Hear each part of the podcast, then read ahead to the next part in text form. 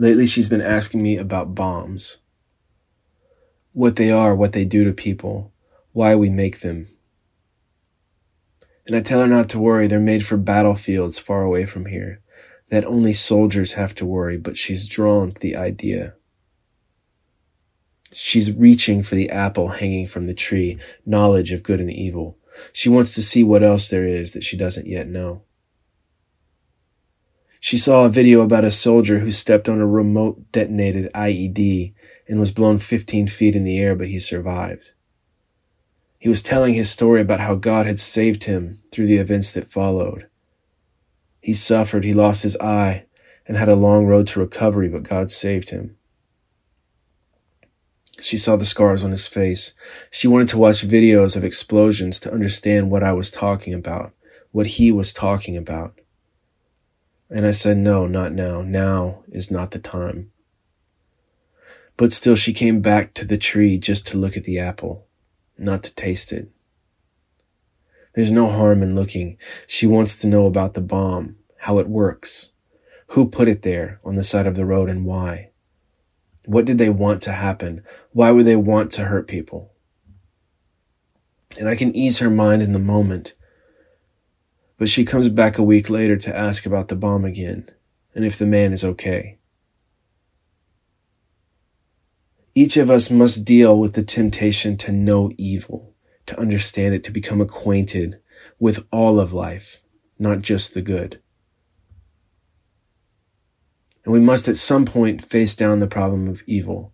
From the child to the old man, we must reconcile belief in a good and powerful God with the existence and pervasiveness of roadside bombs, of little children trafficked to perverts, of cheaters, of liars, of tyrants who turn the military on their own people.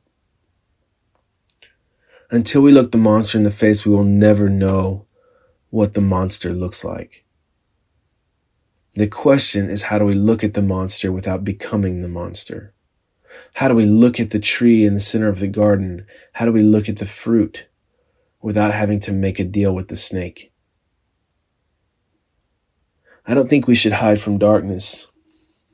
We can't. The life of the believer is not spent running away from evil, but rather running towards evil. We have been given the armor of God for a reason, and it's called armor for a reason. It's meant to be used in battle. The weapon we carry is love. That is the only thing that overcomes. I'm learning what this means. It seems so simple, but the truth is it's very difficult to grasp that love conquers all. That love is the answer to the mysteries that we are invited into. That the gaps in our understanding of time and consciousness and mathematics and space can only be understood and entered with an all consuming love for God and our fellow man. That is the only way to enter the frontier beyond what we see on the surface by complete, overwhelming love. And there's a moment for each of us when we become aware of evil. Now she knows. She's seen what the bomb can do. The darkness has crept into her mind, and she's beginning to see new things in the world. But rather than tell her to run away, I will teach her to love as God loves.